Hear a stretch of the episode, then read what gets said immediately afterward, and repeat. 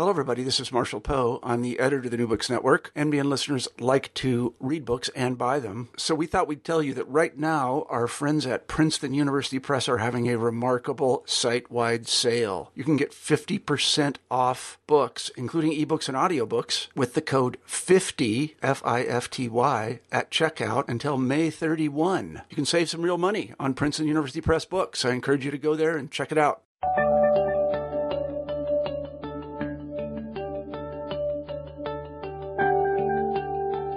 Everybody, and welcome back to New Books in History. I'm Marshall Poe, your host. Each week we pick a history book that we find particularly interesting, and we interview the author of that book. This week we're happy to have Donald Worster on the show, and we'll be talking about his new book, A Passion for Nature The Life of John Muir. I lived in California for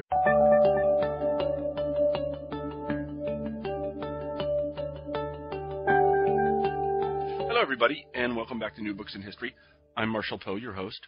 Each week we pick a history book that we find particularly interesting, and we interview the author of that book. This week we're happy to have Donald Worster on the show, and we'll be talking about his new book, A Passion for Nature The Life of John Muir. I lived in California for a time, and I used to spend my Saturdays and Sundays walking around Muir Woods, which is north of San Francisco. I didn't do it every weekend, but I did it as often as I could. I also had the opportunity to hike a little bit in the Sierra, which I have to say was quite a remarkable experience for a boy from Kansas. I, I knew nothing about John Muir uh, back in those days, but I'm happy to say I know a lot more about him now, and thanks to Don Worster and his terrific book. Uh, if you're interested at all in the origins of the American conservation movement, or the Sierra Club, or any of these national parks in California that I've mentioned, you'll really want to read this book. The more so because Don Worster is one of the founders of environmental history, which is a burgeoning enterprise in our discipline today. So I really enjoyed talking to Don, and I hope that you enjoy the interview. Here it is. Hi, Don. Hi, Marshall. Good to be with you. Uh, how are you today? I'm sitting here in, in cold December sunshine, feeling quite good. In Lawrence, Kansas. Yes. Yes, I, as I was saying in the pre-interview, the place I um, always wanted to end up in life and, and didn't, unfortunately. Um, I should tell our listeners that today we have Don Worster on the show, and we'll be talking about his new book, A Passion for Nature: The Life of John Muir. Um, and I've read the book, and it's absolutely uh, terrific. Uh, the, the, amount of detail involved is, is um, tr- truly admirable. Um, as somebody who studies in a very document-poor environment, it must have been a real treat to study, study in such a a document rich oh. I'm overwhelmed by the yeah, details. I imagine. Yeah, I'm sure that's He saved true. everything. Yeah, he, yeah. Well, and he was quite a graphomaniac as well. He wrote quite a bit, but we'll come to that in a moment. Um, why don't you begin by telling us a little bit about yourself, where you grew up and where you went to school, and how you became involved in in founding the field of environmental history? Sure. Uh, well, I'm a native of uh, the Mojave Desert, California. My parents were Dust Bowl refugees. We went out there in the 1930s, and I was born in 1941. Uh, but I grew up on the Great Plains. They came back this way after World War II. And uh, I grew up here and w- went to the University of Kansas as an undergraduate. Mm-hmm. uh, and then went back east uh, to Yale University to uh, do my PhD in History and American Studies. Um, I think growing up on the Great Plains leaves one with a powerful sense of the environment, the land, climate, sky, Mm-hmm. soil. Uh, it's hard to get away from it here. It's, it's right there in your face all the time. Um, when I went back east to New England, you know, it's such a different place. I mean, the water just oozes out of the ground everywhere in the spring. Uh, I loved it, but it was so radically different. I just couldn't get over. I think uh, these these differences. Uh, I was also when I got back there reading a lot of New England writers like Henry David Thoreau, Rachel Carson. She's from Mhm. Pennsylvania, but she has a place on the coast of Maine. And uh, getting interested in the environmental issues of the 60s leading up to uh, Earth Day 1970. hmm I remember that very well, by the way. I, I remember my grade school went down to the local creek in Wichita, which was, of course, horribly polluted and full of trash, and, and we cleaned it up in 1971. So I'm sorry to interrupt. Go ahead. That was a big day. I mean, the 20 million people around the country were involved in it. Mm-hmm. I was already thinking about how I, as an historian, could relate to some of these issues. I mean, my classes were mostly about oh, the South and slavery or New England and Puritan theology. Mm-hmm. Uh, but I was first interested in the American West, the country I'd come from, and uh, and but also interested in how one could go about connecting the study of history to study of these environmental issues, where they came from, source of our problems, Mm-hmm. and it just drew me deeper and deeper into it. Some of my fellow graduate students were kind of amused, wondering what what I was up to writing history. They said writing history for the Bears or something like that. But uh, I, I was, you know, fairly alone. I mean, I was alone at graduate school uh, doing this, but a few other people were around the country thinking along similar lines. And and who were they, if you don't mind just filling us in? I- Well, probably the leading figure at that point was a guy named Roderick Nash, Mm-hmm. Who uh, retired a few years ago from University of California, Santa Barbara. Uh, he'd written a book on the wilderness and the American mind. But there were other people like Leo Marx, uh, who retired recently from MIT, who's written on the machine in the garden. Mm-hmm. Uh, Henry Nash Smith's great book on the West, Virgin Land. Um, people at KU that I'd studied, I hadn't studied with, but I'd known about as undergraduates. Uh, James Malin, who was an historian interested in ecology. Mm-hmm. Uh, Walter Prescott Webb down in Texas, very interested in environment, and geography, and history. Um, but there was no field as such, and uh, I probably taught one of the very first courses in this in this uh, area at Yale in my last year there. Um, but I thought that we should really make some, history ought to take into account the fact that it's not just about people; it's the relationships between people and the natural world. They've been extremely important, Mhm. even powerful. So that's how I got into it, and I'm sort of running against the grain, I guess. But I'm I'm really, you know, these days uh, amazed at where this field has gone. It's now quite uh, an international field. There are organizations actually for Latin America and uh, Europe, and uh, there's a European Society for Environmental History. There are scholars in India, China, who are doing um, environmental history. So Mhm. it's really taken off. I Mhm. mean, thanks to a lot of, of, of people in support. So at that point, um, what was your uh, first major project in environmental history? My first major project was my dissertation at Yale. I was Mhm. trying to teach myself a little bit of science, which I thought would be absolutely necessary to make any progress in this field. I mean, to me, the sciences weren't the only source of authority or information on the subject, but we needed to know the sciences, particularly ecology. So I set about to write a history of ecology. Mhm. I wasn't going to be a mathematical modeler or anything like that in the field. That was out of the question. But Mhm. uh, I didn't have a very strong science background as an undergraduate, but I set about to study the history of ecology. Mhm. And that was my dissertation, a book called Nature's Economy, Mm-hmm. still in print now and actually available in about six or seven forms. Wow. So uh, uh, from there, I went on and did uh, a book. I came back to my roots. I did a book on the Dirty 30s, the Dust Bowl Mm-hmm. tragedy of the Great Plains in the 1930s, um, and uh, it was a shorter book. But uh, that was uh, that was my second project, and it got a lot of good attention. Won a prize, and um, and I went on from there to study issues like water in the West, a lot of stuff on the West, the environment of the West, Mm-hmm. aridity and land issues, and and so forth. Mm-hmm. It must have been exciting to kind of found a field. I, I I don't even know what that would be like. You know, the things I study, people started to study in the 18th century. So. Well, you can say, of course, that people were studying these kinds of issues in the 18th century in some fashion or other. Certainly, there were there are lots of precedents here in all kinds of countries. But having a field that was explicitly called environmental history and was trying to theorize about what that might be and, and try to ask how history can contribute to questions of, of uh, well, environmental degradation or Mm-hmm. problem solving or simply try to understand the, the role that people have in environmental change. Mm-hmm. Uh, but as I said, you know, a lot of people got into this very quickly. It wasn't. Uh, I was only one of many, many people who came together. Mm-hmm. By the mid 70s, we had a society organized. I wasn't actually the first president. I wasn't even the organizer of the society. Mm-hmm. A guy named John Opie. Uh, so you know, there are a lot of a lot of people Mm-hmm. throwing their weight into this field. Mm-hmm. So, how did you come to write about Muir? How did he pique your interest? Well, I'd done an earlier book on uh, John Wesley Powell. He may not be familiar to everybody, but he was the, the main explorer of the Colorado River in the late 1860s, and he wrote a lot about the West and, and the arid lands, uh, and became the second director of the U.S. Geological Survey in Washington. I wrote a pretty long, big fat book on him, six or seven hundred pages, Mhm. but he had a fascinating life, and I kind of wanted to do a couple of books on the origins or the foundations of environmental thinking, particularly related to the West.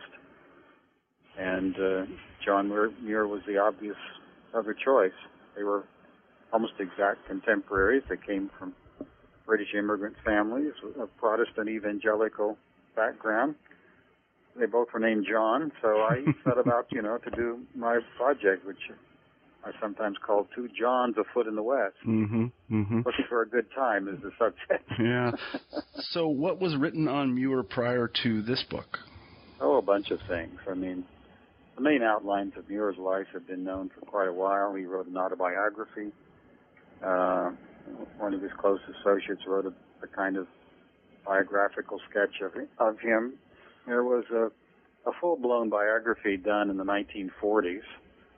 Uh, I actually won the Pulitzer Prize. Hmm. Uh, but uh, since then, there have been a bunch of books, but uh, uh, they were mostly by people working in the field of literature. Mm-hmm. They were very much oriented towards Muir as a writer, the text that he wrote. Um, not so much interested in Muir's uh, place in his period of history, Mm-hmm. uh, his role in the conservation movement, um, you know, the sources of his ideas and so forth, Mm-hmm. Mm-hmm. intellectual and cultural history. Mm-hmm. Um, so I, I, I uh, felt that somebody ought to sit down and go back through all the, his papers and just do, you know, a careful um, accounting of his life, and uh, that that had really not been done since Mm-hmm. the 40s, and even then, you know, the 40s uh, idea of biography was often quite fictionalizing. You know, you'd, imagine somebody coming down the steps, their eyes flashing, you know, blah blah blah. Um, I couldn't get away with that. I really wanted to ground this very closely to the sources and Mhm. identify where I got my stuff. Mm-hmm. Mm-hmm. Yeah, one of the most interesting things about the book was the number of moments at which you are uh, critical is the word that comes to mind. That might not be the right word. Of Muir's own attempts to manage his image, he was quite conscious of who he was. Oh, sure. Yeah. Certainly. Maybe you could talk a little bit about that. Well, he, I think all along, uh, saw himself through other people's eyes. He was a very outgoing, sociable guy, and people responded very warmly to him, but they all uh, had expectations for him. They had, uh, he had many champions, um, particularly of the wife of one of his college professors in Madison, who uh, really had her own vision of him, and he responded to these people from an early age. Uh, but as he goes along in life, clearly people are looking to him to be uh, a kind of prophet for the age. And as he lets his beard grow longer and longer and Mhm. longer, um, he really does begin to look like some kind of prophet coming down out of the mountains in Mhm. his walking stick. And he he played that role. He, he people say to him, you know, something like, "Well, I can just imagine you up there in your mountain home." He writes back, "Yes, it's wonderful," and so forth. But he's actually sitting in his second floor study in his nice house, and you know, down in the valley. mm-hmm. Uh, it's not that he's lying; it's just that you know he has developed a persona Mhm. uh, he has to live up to. Yeah, that's that's actually very well put. He had developed a, a persona that he he grew to serve, I guess, and I think that most people that gain a certain amount of public notoriety begin to serve their public images r- rather than the truth, which is, I guess, what we serve. Uh, so sometimes quite destructively. yes, you know, absolutely. Yeah. Hemingway or Mhm. Hunter Thompson or somebody like that. hmm No, that's exactly right. So maybe you could begin by telling us about Muir's background. He was, uh, I didn't know this prior to reading the book, he was Scottish. Sure, he, spent uh, about the first uh, 11 years of his life in Scotland in a small fishing village, uh, his native home on the North Sea, about 30 miles from Edinburgh. Uh, hardly anybody who's written about Muir in the United States has actually been to that village. There's a lot of interest in Muir there today. His birthplace has been preserved and turned into a museum. The Scots have really suddenly gotten quite interested in this guy. Mm-hmm. Uh, he was born there in the late 1830s. Uh, and I think it left a deep impact on him that hadn't been fully appreciated before. Mm-hmm. He always saw himself as a Scotsman, Mm-hmm. um, not not so much as a, as a Briton, uh, a Brit, but uh, as a because he had some real problems with the British, as all Scotsmen do. Mm-hmm. Uh, I mean the English, uh, that is, Mhm. uh, imposing their ideas on them. But uh, he, his whole family immigrated to the United States in the late 1840s. His father made the decision to uproot them and bring them to the United States. So he had no choice in the matter. But he, he always thought of himself as somebody who kept Scottish culture alive. Mhm. Robert Burns was one of the big influences on his life. Uh, Mhm. poet uh, Robert Burns. He knew him by memory. He was still writing about Burns and quoting Burns near the end of his life. Mhm. So it was a lifelong impact. Mm-hmm. Mm-hmm. And also in that background, there were there were people like uh, Adam Smith, you know, the great founding genius of capitalism, or or a lot of the uh, early developments in technology and factory management, inventions. Um, and then just across the border, there's there's William Wordsworth. Uh, you think of him as English, but he really comes from the border country, way up north, uh, very closely related to Burns. Mm-hmm. So there's a, a rich, uh, heady brew of ideas and influences that even a kid is who's growing up and going to the schools there is absorbing. Oh, I think stay with, with Muir for the rest of his life. Mm-hmm. Yeah, I'm sorry to interrupt. Why uh, did his father uh, choose to immigrate to the United States? I, of course, know the answer to this question um, because I've read the book. But please tell our listeners because it's an interesting story. How the, the story of of, of how um, his faith play, plays a major role in his life. Yeah, I think it was almost completely a matter of of his own uh, his religious feelings and his desire to be independent of the religious culture around him. He economically he wasn't doing badly. He wasn't immigrating out of poverty, as so many others of that era were. Uh, he had gotten very interested in the ideas of Alexander Campbell, who uh, founded uh, a religious group that still continues today, the Christian Church, Church of Christ. Um, he was an immigrant from Scotland to the United States and then over speaking in Scotland. I think Muir's father heard him and thought, I'll go to America, you know, I'll, I'll get out of this, this Church of Scotland world, uh, and all the disputes here and I will be my own man, um, to, to find my own religious way. So he was, he didn't simply become a follower of Campbell. He was always an independent minded guy who basically was trying to invent his own religion. It would be very, very powerfully Protestant and Christian, but it would be his own. And, uh, he- and in fact, that's what happened when they got to Wisconsin. He became more of an evangelist and, uh, preaching his own version of the Gospels. and he continued that way the rest of his life. He was just a seeker after truth within the framework of, of the past, but nonetheless independent man, minded man. Mm-hmm. Mm-hmm. And what sort of impact did this have on uh, John Muir himself? Well, two impacts. Uh, in the first place, he uh, he clearly uh, resented his father's power and patriarchal authority, uh, and grew up uh, resisting, fighting against his father. His father trying to discipline him, force him into his way of thinking in life, and Muir, Muir thought exploiting him. So there was a lot of tension and hostility that continued all through his early days, Mhm. even up into, you know, to the time he was probably 30 years old. Uh, and I think part of the, part of the reason why he just left the Midwest altogether was he, his family, uh, his father particularly, uh, was uh, an obstacle to his own independence. So he finds his own country out in California eventually. Mm-hmm. By that point, he can sort of look back and see the better side of his father. And, um, and by the time his father died, Muir had come around to, I think, feel much more positively about some aspects of his father's life, particularly that spiritual religious quest, because Mhm. after all, that's exactly what John Muir ends up doing Yeah. too. Yeah. I mean, he's a kind of religious seeker. yeah. I think that's the only way we can really think about him is really a kind of religious seeker and, and the man who eventually ends up far more than his father does inventing a religion Mhm. and propagating it and leaving it behind. Mm-hmm. Mm-hmm.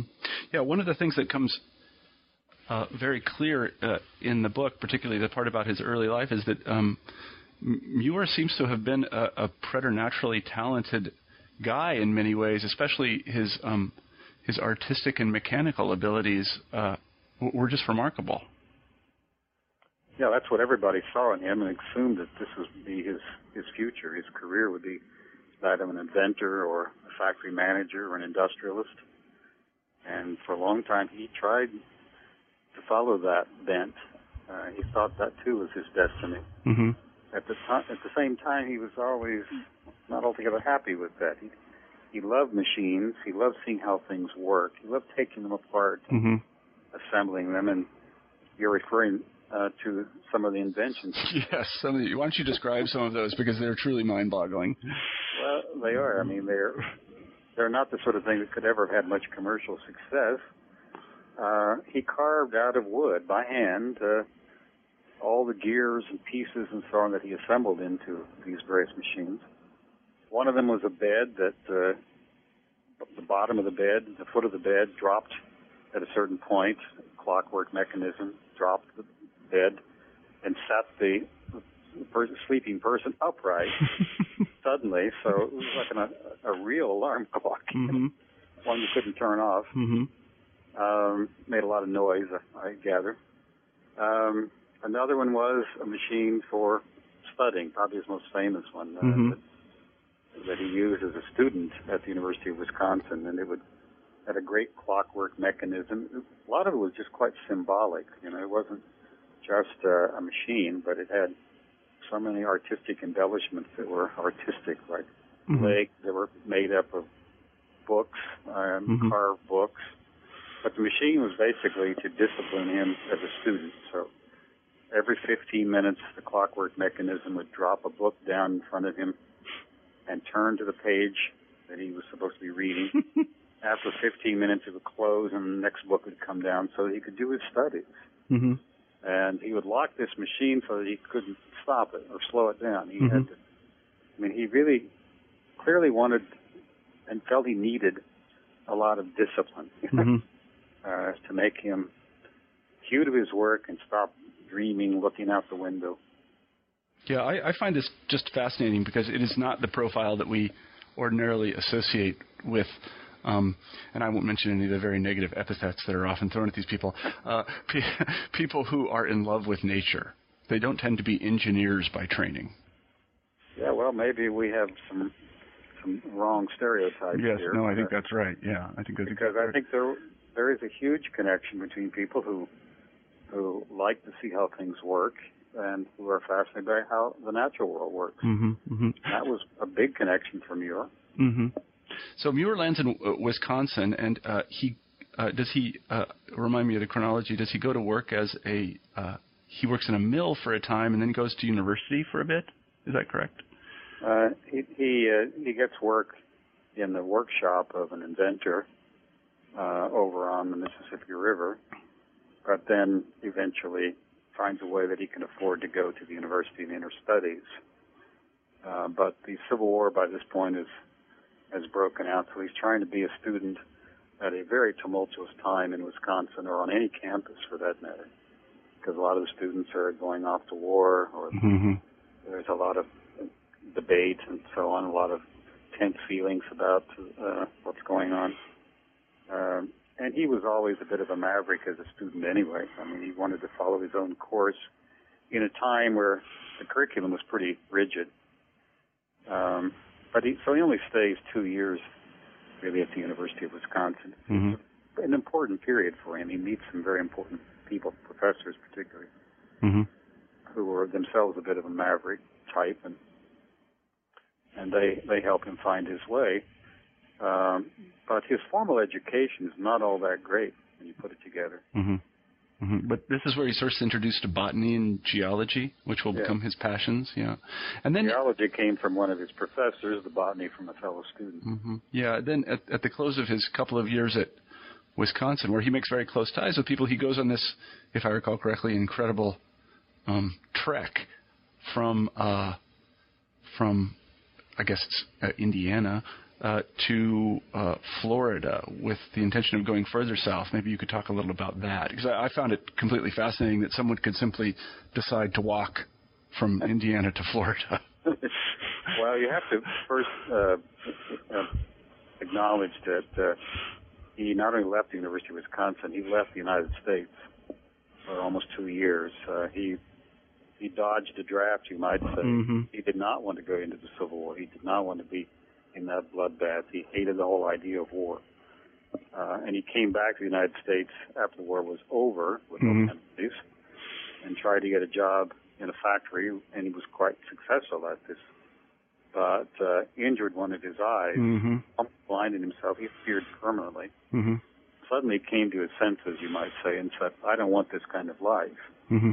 And it was at that moment that he decides simply to throw everything to the winds and uh, and take this wild trip uh, that would eventually he hoped to lead him to South America, Mm-hmm. great rainforest and the tropics and all the vegetation. I mean, he thought this was you know heaven for a botanist. So he set out walking. I mean, it is an extraordinary story. How many people set out walking for a thousand miles? I don't know. Nobody I know. But it takes him right through the the uh, defeated South. Uh, um, right after the Civil War, he, he leaves in 1867, and the trip lasts into 1868. Uh, the last part of it was uh, was mostly spent on a, in a little fishing village on the Gulf Coast of Florida, Cedar Key. I've been there. It's not much bigger today than it was in his day. Uh, but he was there for months because he'd been struck by malaria Mm-hmm.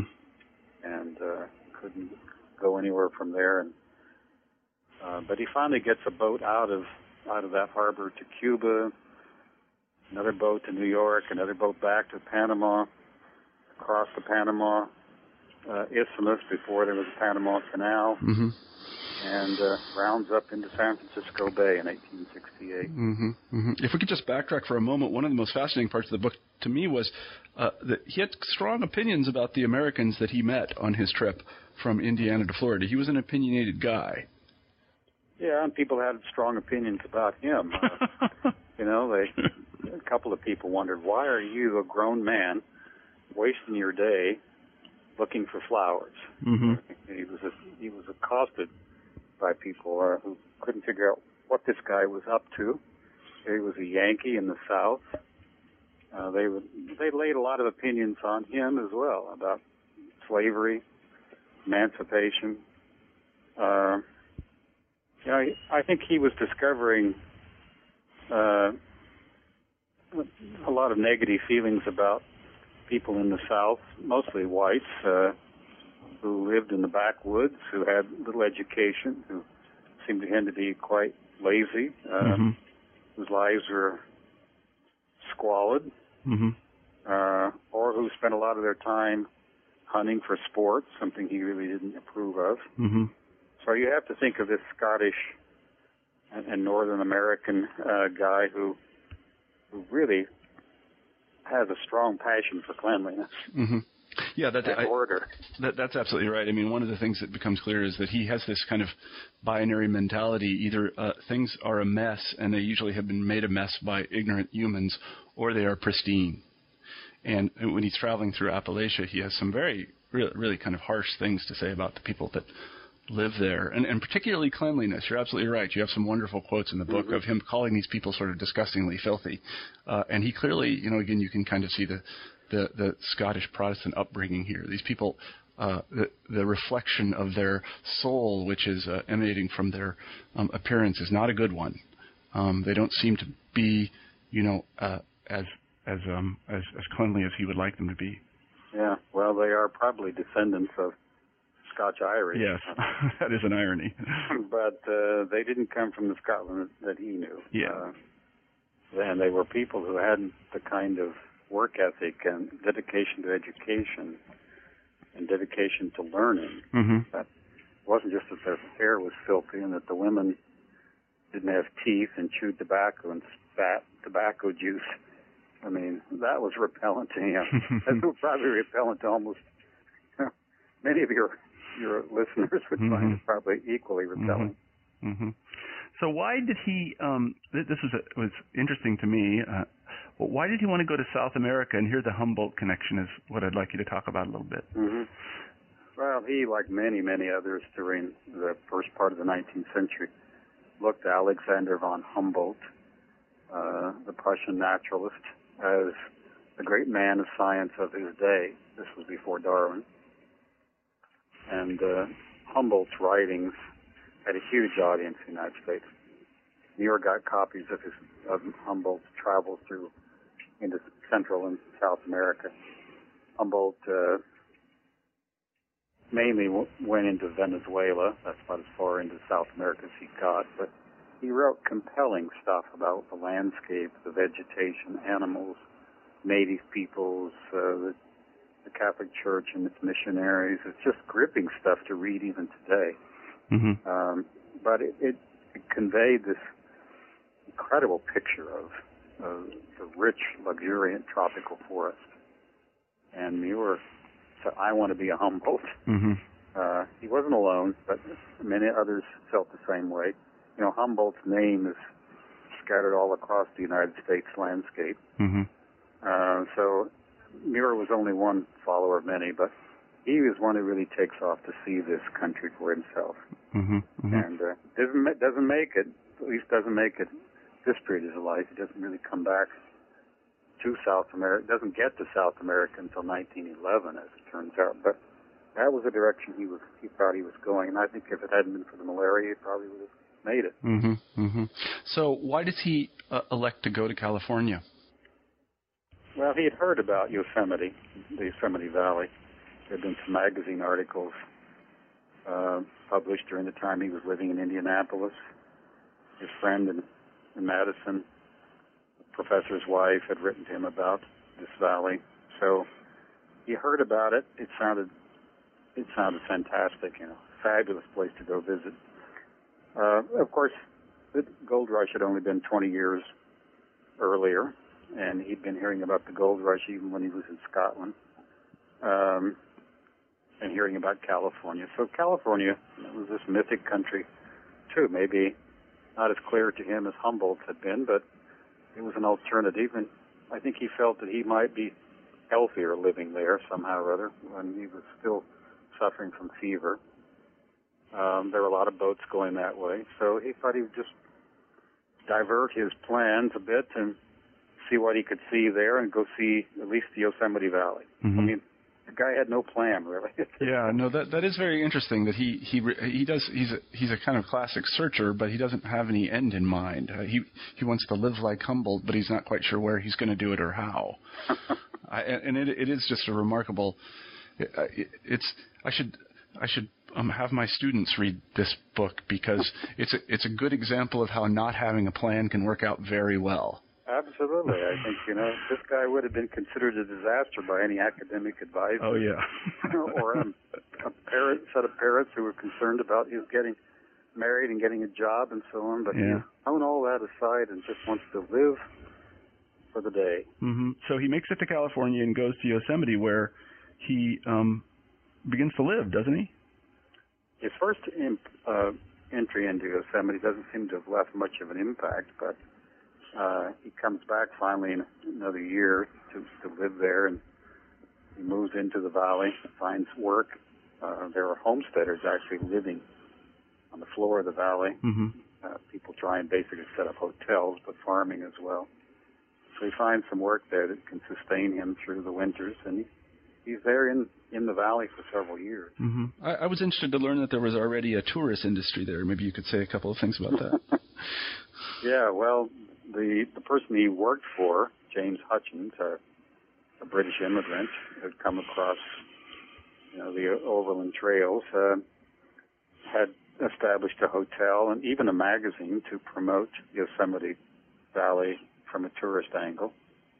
So, and there were a couple of other hotels that appeared there. It was very difficult to get into that valley. Yeah, I imagine. I imagine. I mean, you know, there were no railroads to that area. It, um, people take boats up the Central Valley on the rivers and and have to go overland by wagon, horseback. Um, so it, it wasn't easy, but the, the story and the image of this valley was so compelling to people that they were coming there early on, well before Muir got there. Mm-hmm.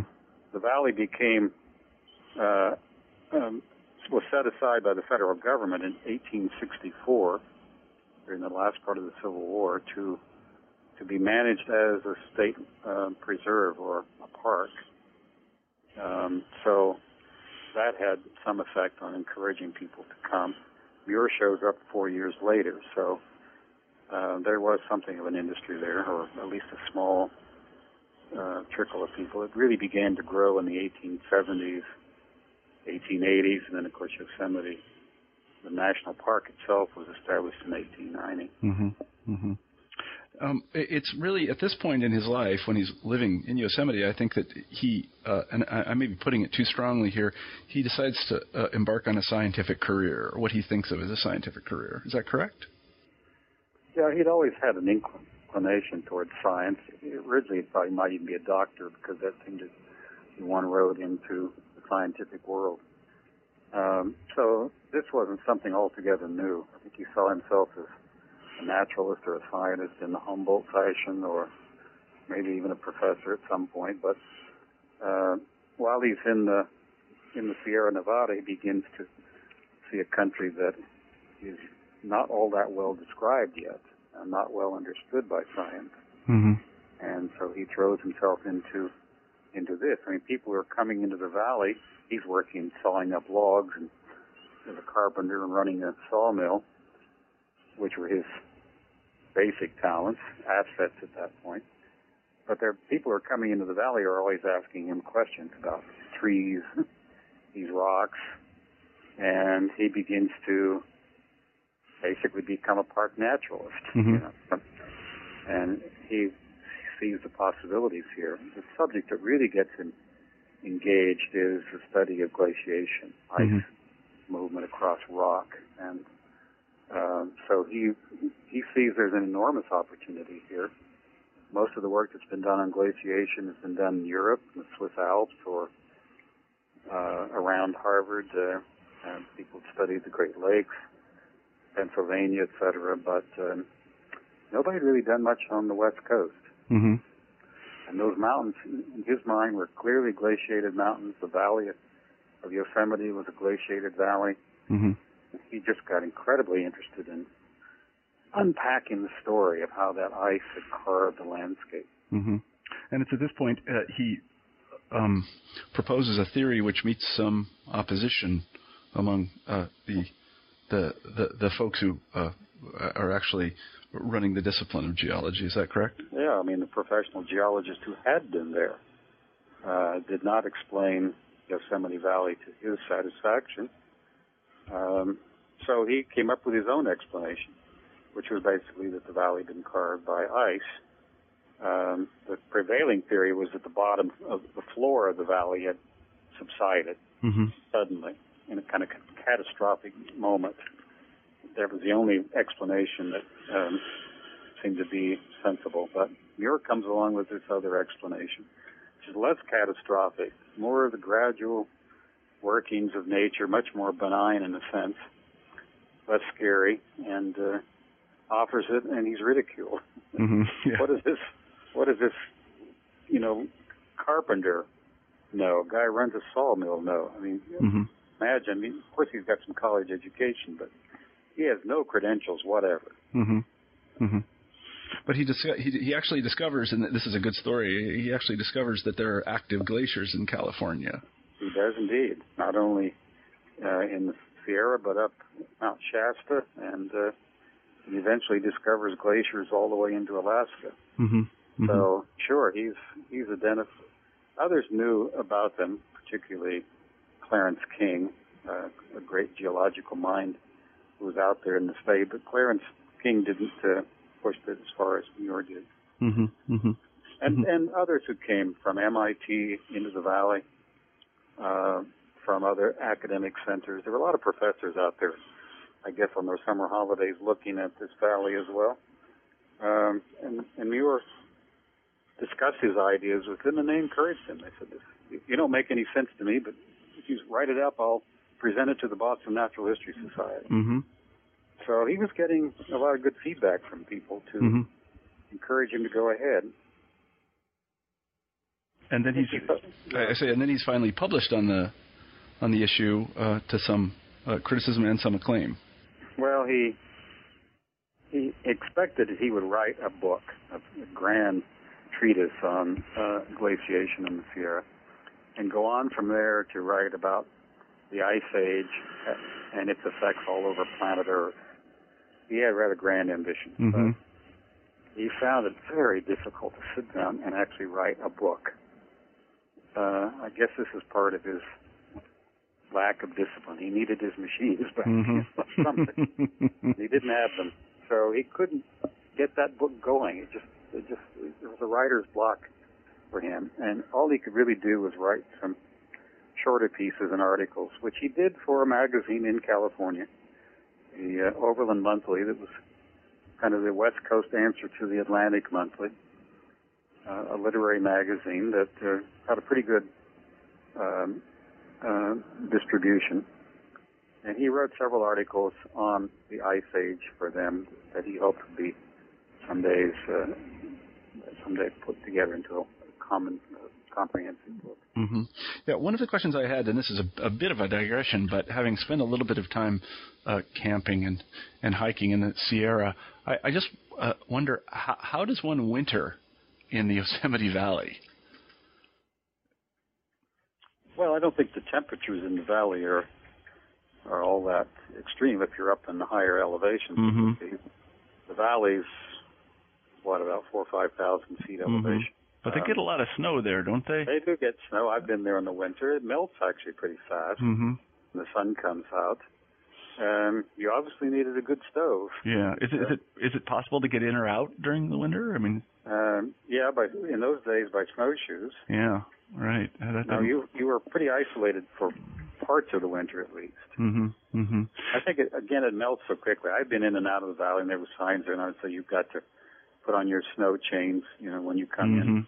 to the valley, et cetera, et cetera. But it melts so quickly that I don't think it's a huge obstacle. But uh, yeah, it was a pretty isolated place in the winter, and finally it was too isolated for him. I think he just felt he was too cut off from people Mhm. through the winter. But there were other people living in the valley, including Native Americans, Mhm. some living in the valley. hmm hmm So let's uh, take the story to uh, I guess it's 1880, and he decamps from Yosemite and um, moves to uh, is it Martinez? He moves to California. He He gets married. years yeah. first living in San Francisco. Oh, okay. he becomes a city man for several years, living in in the city of San Francisco through the winters and spending his summers rambling around the state and writing articles. He's learning basically how to write by writing for magazines and newspapers, hmm getting his training as as a kind of journalist. Uh, so that goes on for several years. Um, but in uh, in 1880, he engages to marry a young woman who lives in a valley not too far from San Francisco, the Alhambra Valley, hmm near the town of Martinez. Mhm. Um, and her, she's the only daughter, the only heir to a man uh, who has a pretty substantial estate of land and orchards. It's a fruit ranch. Um, so Muir finds this young woman through mutual friends and uh, decides she is the one. He's going to come down from the mountains and get out of the city, and he's going to have his his uh, his beautiful valley and wife and all of that. Uh, it's a very shrewd decision, but I think it was one based also on deep affection and love for this woman. Mm-hmm. Mm-hmm. And there he starts a family. Sorry? He starts a family at that point. He has a couple yeah, of daughters. They yeah. start having babies. They have two little girls. So he becomes a genuine family man, and he's not only uh, in charge of that uh, part of his life, his family and his wife and so on, uh, responsible, I should say, for them, but he also inherits the responsibility for the whole of the family's estate, mm-hmm. uh, the Strentzel estate, and it's you know it's a substantial amount of land, Mm-hmm. Mm-hmm. uh, o- over a thousand acres, Mhm. and, uh, and he is really the man in charge of that, and has to put all of his writing and his naturalist work basically in the closet, mm-hmm. And how long does that period last? almost a decade. Mm-hmm. And why does he quit it and return to his? Oh, he's frustrated. I mean, he's terribly frustrated by this work. He's good at it. Again, he his managerial skills, his uh, his organizing and his scientific knowledge and all that come to work because he becomes a great orchardist. Mm-hmm. And this place makes money. Mm-hmm. Uh, it, it supplies fresh fruits, uh, pears and grapes, and I mean they have a whole long list of uh, stuff they produce on this place Mm-hmm. to the markets in San Francisco and eventually in Chicago. So he makes a, an economic success of it for his father-in-law, who's never all that adept at it. Mm-hmm. Um, but it's frustrating work. It's not what he set out to be. It was like working back in the factory again in Indianapolis. He's good at something. Everybody says you're great at it, Mm-hmm. and he can do it, but it's not really what he wants to do. Mm-hmm. But he makes enough money that the place is financially secure, even as his own little nest egg squirreled away in bank accounts. Mm-hmm. And he can just say, you know, to hell with this. I'm not going to do this anymore. so what does he do then? well, at that point, he he retires from his job, his work, but uh, he basically becomes again a writer and uh, to some extent a speaker, and and very quickly an activist in the environmental movement. Mm-hmm. He becomes one of the founders of conservation in the United States. Uh, Mm-hmm. That starts around 1890 when the movement for conservation is just beginning to take form to save forests and parklands and wildlife. Uh, it's a national movement, but um, by this point, Muir is ready to throw his hand in to the job, and, and he takes a very active role in all of that. And Mm-hmm. his books are basically the books. I mean, he doesn't write a book until 1894, quite late in his life. Mhm. But uh, his books are basically pulled together from all these earlier writings, articles he's written. He he splices them together into books. He does a lot of, of rewriting, but, but you know they're not really new materials. Mm-hmm. But uh, publishers in the East, book publishers, magazine publishers are on him constantly for stuff. They love what he writes. Mm-hmm. He interprets California to them. I mean, they a lot of people are are still gaga about California, Mm-hmm. and uh, and also the natural world, Mm-hmm. right? With authority, with clarity, with passion about uh, the outdoors, the natural world, and there's a huge market for that sort of stuff. Mm-hmm. Uh, well, huge may be an excessive word, but there is a substantial market for it. So he doesn't have any problems finding people who want this stuff, and they're constantly asking him, you know, when you send us something. Mm-hmm. Mm-hmm. I mean, I don't think he would have written anything at that point unless there was somebody basically standing over him, whipping him on. And the man who did that was Robert Underwood Johnson, Mm-hmm. a highly literate man with great political uh, instincts and connections, uh, living in New York City, an editor at a couple of major magazines, who becomes John Muir's friend and basically his goad, Mm-hmm. Mm-hmm. pushing him, pushing him to do do all of this, to become involved. I think Muir might have continued even on the farm or ranch if it hadn't been for Robert Underwood Johnson. Mm-hmm. Mm-hmm. It, seems uh, obvious to us today that one would want to preserve these areas, but that he had opponents, obviously, and maybe you could talk a little bit about them and what, what other people, people that were against um, regulations that would remove these uh, wilderness areas from various sort of uh, productive enterprises? What what did they want to do, and how did that spur Muir and his friends to the conservation movement? Well, the West was full of people then, as it still is today, who were out for uh, personal gain and who saw the West as a great treasure trove of natural resources and commodities free for the taking. Mm-hmm. Uh, the, most of the West was still public land, hundreds of millions of acres, and uh, lumbermen were out cutting down trees on public lands. People were diverting streams and rivers to uh, into gold mining operations. Mhm. Uh, miners of all sorts were combing throughout the West. Uh, cattle and sheep herders were using the public lands for their own gain.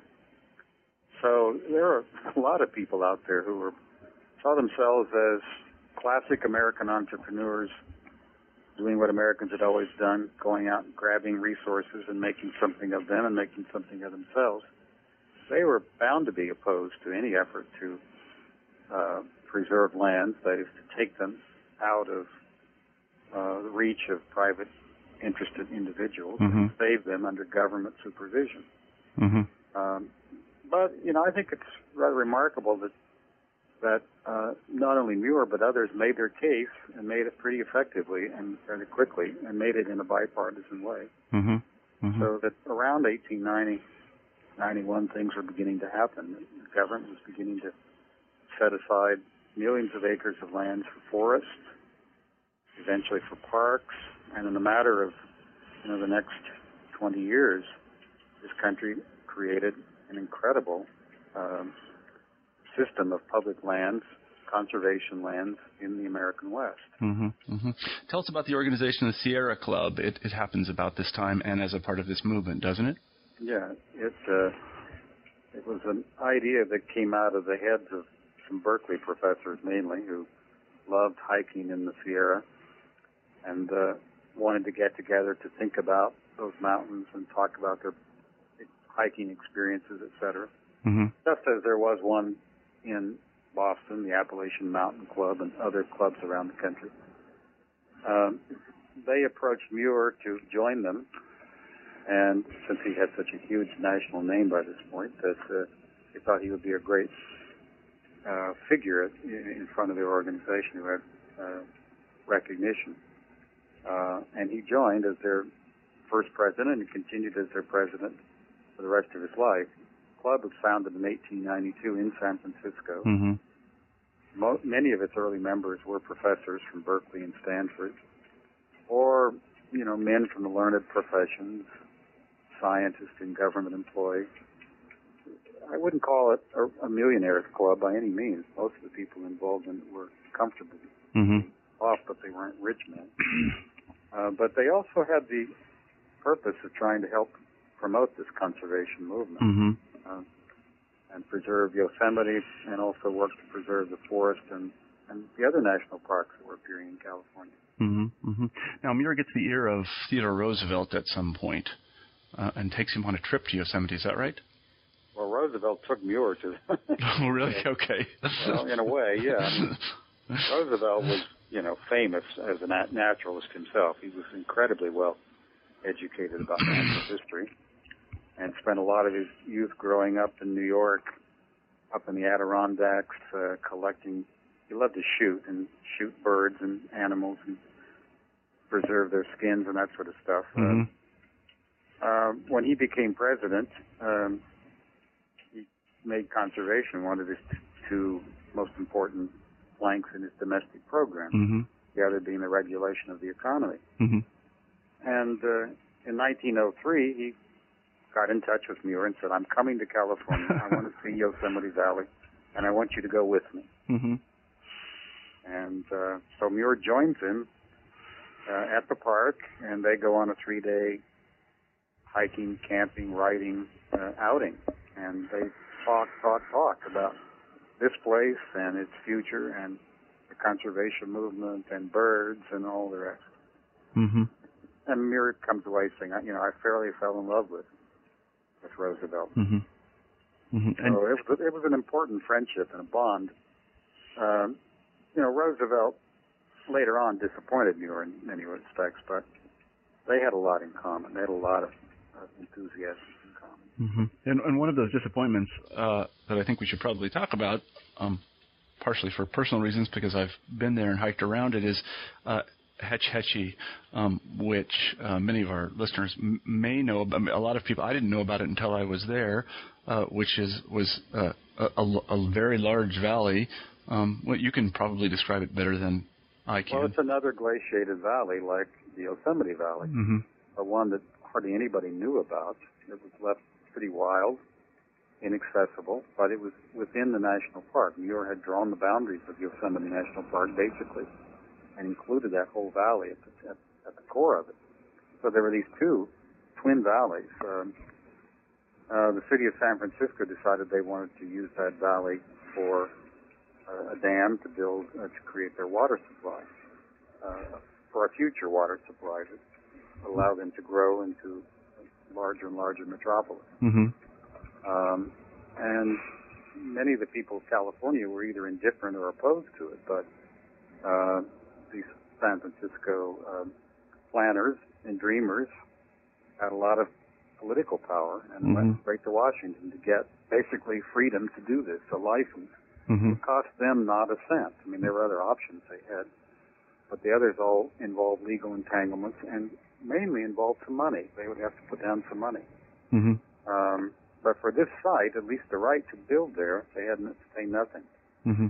And that battle went on for years, uh, particularly from 1908 to 1913. It was a battle that Muir threw himself into because it was right at the heart of his conservation interest, uh, Yosemite mm-hmm. Valley, Yosemite National Park. Um, he poured out a lot of his own money into the campaign. Mm-hmm. He wrote uh, letters and telegrams to people all over the country. It was one of the first major environmental campaigns, preservation campaigns in American history. Roosevelt was standing right at the center of it. As president, he had the power to grant permission or not grant permission. Or at least uh, that was the theory. Actually, some of his own earlier Secretary of Interior said this is illegal. You can't do it by congressional law. This place has been preserved. But Roosevelt dithered and dawdled over this issue for years. Uh, and in the very last months of his presidency, when he could basically have said no to the city with no penalty whatsoever, he um, he, he issued a permit to build the dam, mm-hmm. and that left Muir quite disappointed in him and uh, vowing to fight on. And they did fight on for through another administration. Um, you know, it, it wasn't settled until Woodrow Wilson came in as president, and and uh, in a matter of a few months, Congress changed the law allowed uh, the city to build this water supply there. Mm-hmm. So Muir lost. It, the dam was built. By the 1920s, it became a reservoir for the city of San Francisco, and it still is its major mm-hmm. water supply today. Mm-hmm. Mm-hmm. I mean, despite the fact that it, uh, it is a reservoir, it's still fantastic. I mean, if, if you you've seen it, I'm sure, and it's yes, I've been. There. It's amazing. Right. It's an amazing thing to see. Still, uh, so um, Muir died shortly thereafter. Yeah, another year. He died Christmas Eve in 1914. Mm-hmm. Um, not because of a broken heart, as some have said over Yosemite, Mm-hmm. but because he contracted pneumonia. Mm-hmm. Had a lot of problems with influenza and his lungs, inflammation, etc. And he basically died of pneumonia, contracted in a cold, wet Mhm. California Mhm. winter. He died in the hospital in Los Angeles, of all places. Wow. Yeah. Let, me ask you a kind of speculative question. What What do you think that John Muir would think of Yosemite today? Well, I think he would. Um, he was a fairly hopeful, optimistic guy, actually. Tried very hard to believe in the good of people later in his life. I know there are times when this wasn't the case, and I think he would be quite positive about a lot of the things in Yosemite today, considering the number of people who want to see this place and come Mhm. there, and the economic pressures. Anyone who goes there today still finds it a magical place. Mm-hmm. Um, we talk about all the things we've done bad there, but we've done, we did preserve it, and and the power of that place and its beauty is really unspoiled, and so much else is is um, preserved. And Mm-hmm. almost all the places that Muir went that he really loved uh, in the wild, all the plants and animals he once saw and knew, are still out there someplace. Mm-hmm. You can still hike along these trails. You can still sleep on a granite ledge over Mm-hmm. overnight without a blanket, as he did. Mm-hmm. Uh, you know, you could still stroke the sequoia bark Mm-hmm. and climb a tree, as he did. I mean, uh, I think he would say, you know, these things we started, these preservation programs, these protection programs, have succeeded, and they Mhm. have given this country an incredible spiritual and aesthetic asset. hmm Well, I know that I'm grateful to him because, I, as I say, I've spent a, a little bit of time uh, in uh, the uh, Sierra and in Yosemite around Hetch Hetchy in these areas, and they really are quite quite fantastic. And we're much in his debt for all of the the effort that this Scotsman gave to the United States. I hope that we can actually uh, continue to. Um, to live up to his uh, his standards. Um, we've taken up a lot of your time, Don. We really appreciate it. Uh, let me ask you what what is our traditional final question here on New Books in History, and that is, what is your next project? What are you working on now?